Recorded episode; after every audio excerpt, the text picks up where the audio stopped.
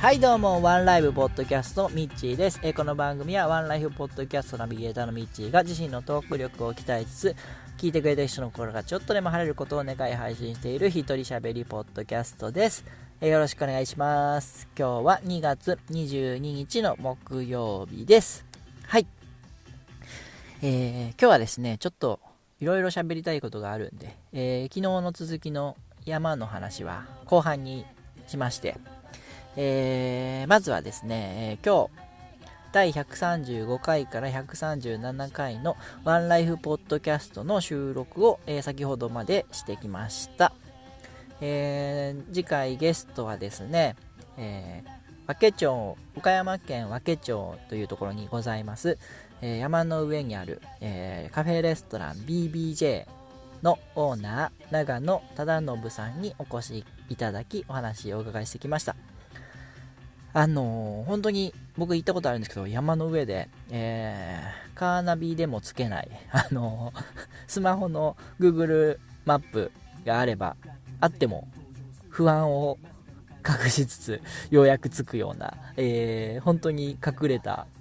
山の上のレストランなんですけどもあのそこのオーナーさんに来ていただいてですね、まあ、年はあのほぼ一緒の同年代なんで、えー気楽に楽しくおしゃべりできたんですけども、まあ、その中でちょっと僕なりに発見というか、えー気づいたこともありまして、えー個人的にはとても楽しい収録ができたんで、えーまあ、配信もぜひ楽しみにしていただけたらなというふうに思うんですけども一応あの3月4日から4日の日曜日からの3週の配信になりますんで、えーぜひお聴きください。はい。えー、それからですねえーまあ、ちょっと残念な話が1点あったのがあの俳優の大杉蓮さんが亡くなられたというニュースがありました。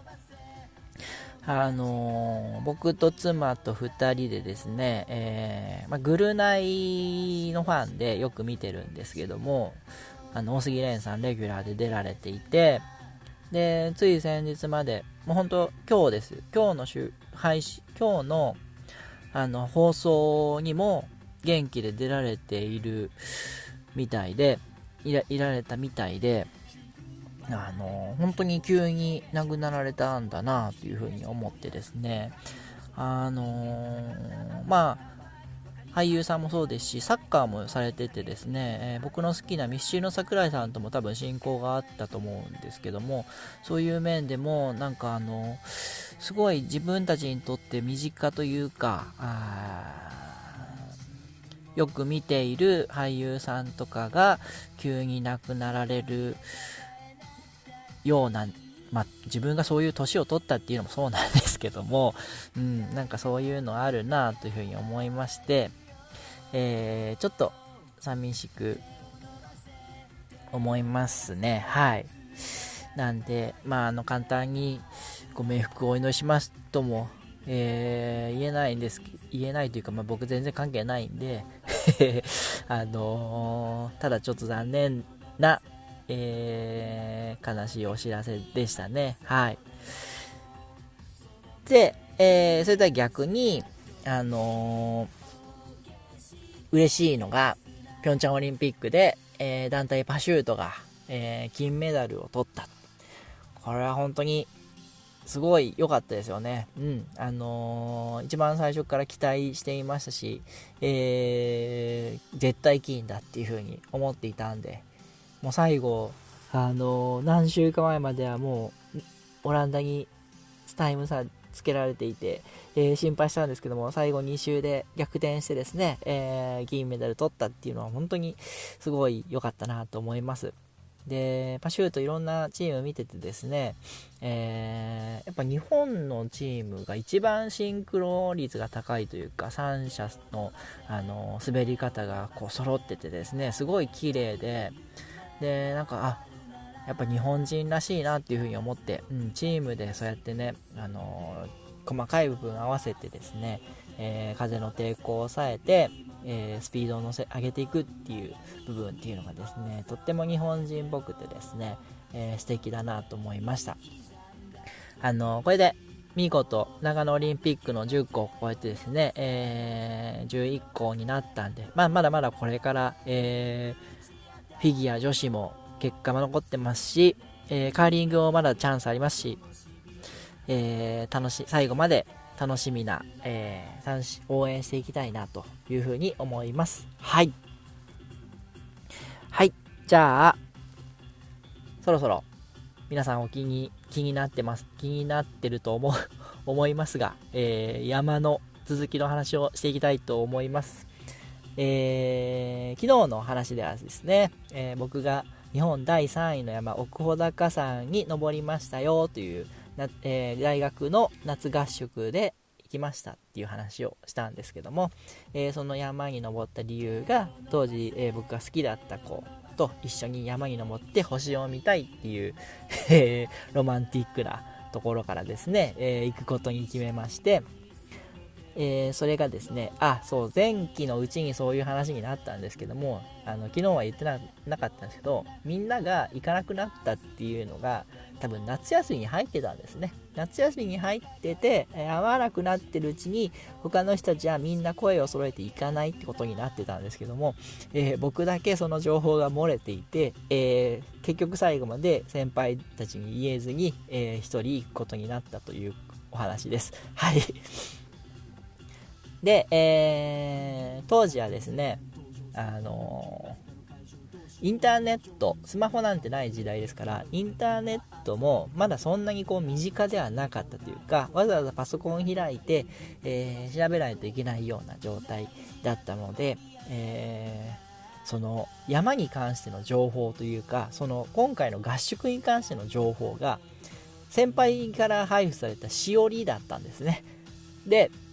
えー、まあね、もう今から考えたらもう学生のノリとしか言いようがないし、あの先輩に全部依存してた自分が悪いし、あの本当にバカな話をなんですけども、えー、あのまあ、しおりの中にですね、用意するものとして、リュックサックとか、えー、動きやすい服装で、えー、登山に適した靴で、えカッパなんかもいりますよと。で軍手も持ってきてくださいねみたいな、まあ、そういうことが書かれていましてですね、えー、まあ、これ僕が完全に悪いんですけども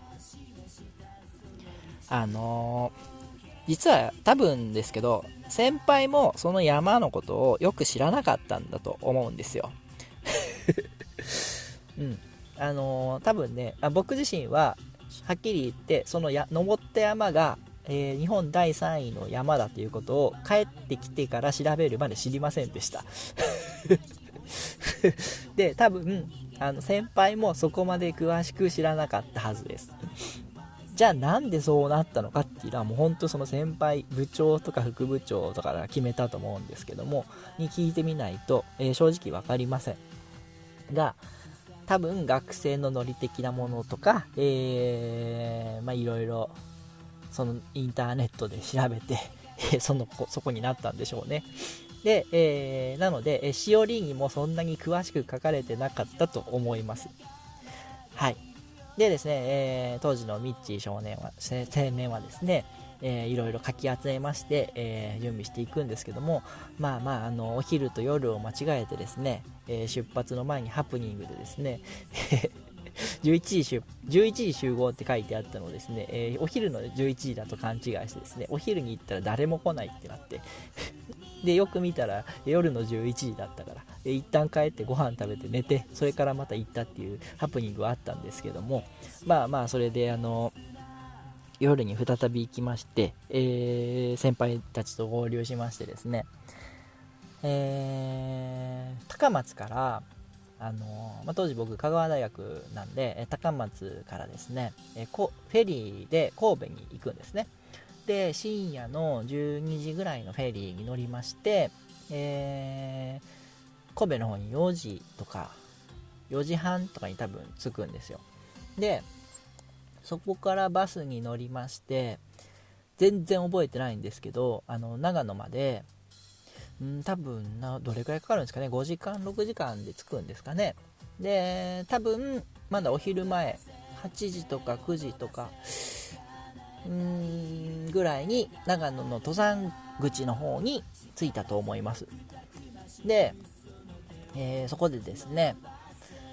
まあ、まず初日1日目はですね湿地帯の高原みたいなところを、あのー、歩いて、えー、もう全然山ではなくて、え楽しいハイキングで、えー、川とか流れて綺麗だなとかいうようなところをですね草とか生えて綺麗だなとかいうところですね、えルンルン気分で歩いてですね、えー、ロッジの方に向かうんですけども、えー、まあ、行ったことないんですけどイメージするのは多分尾瀬高原とかそういう感じのところだと思ってください。で、え、行きますと。で、え、一応全部で1 5 6人で行ったんですけど3チームに分かれましてえー、まあ、1年生は僕含め3人だったんでそれぞれ1チームずつ1人ずつ分かれてですね要するに僕のチームは先輩たち全然知ら喋ったこともない。もう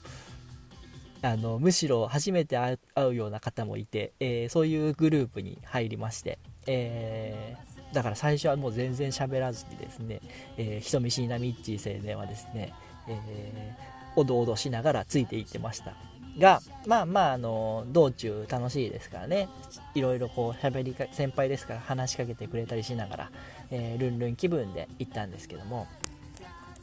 えー、まあ、話を戻しましてしおりに書かれていた内容ご存あの先ほど言ったんですけどお記憶ございますでしょうか？はいあの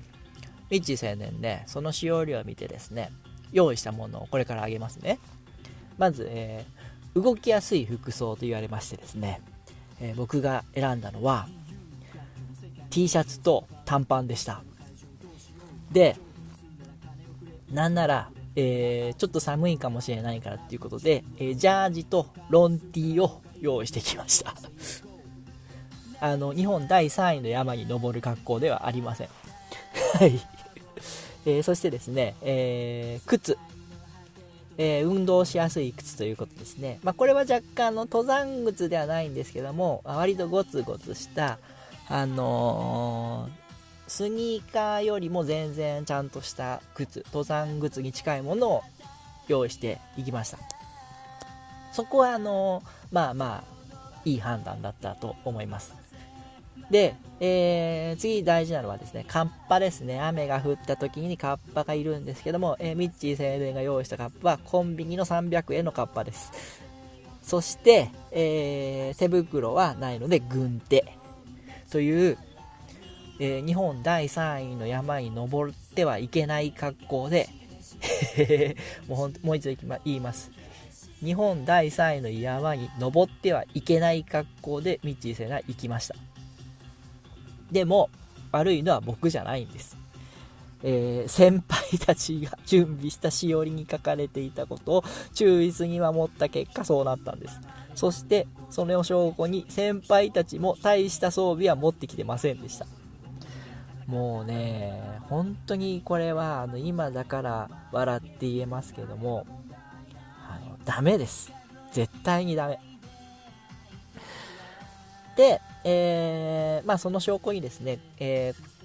ー、明日あげる、えー、ブログの方にですね、当時のその1日目の山を登り始めるぞっていう時の写真をアップしようと思ってますんで、えー、ぜひそちらご覧いただければと思うんですけども、あのー、本当に日本第3、もう一回言いますよ。日本第3位の山に登る格好ではありません。はい。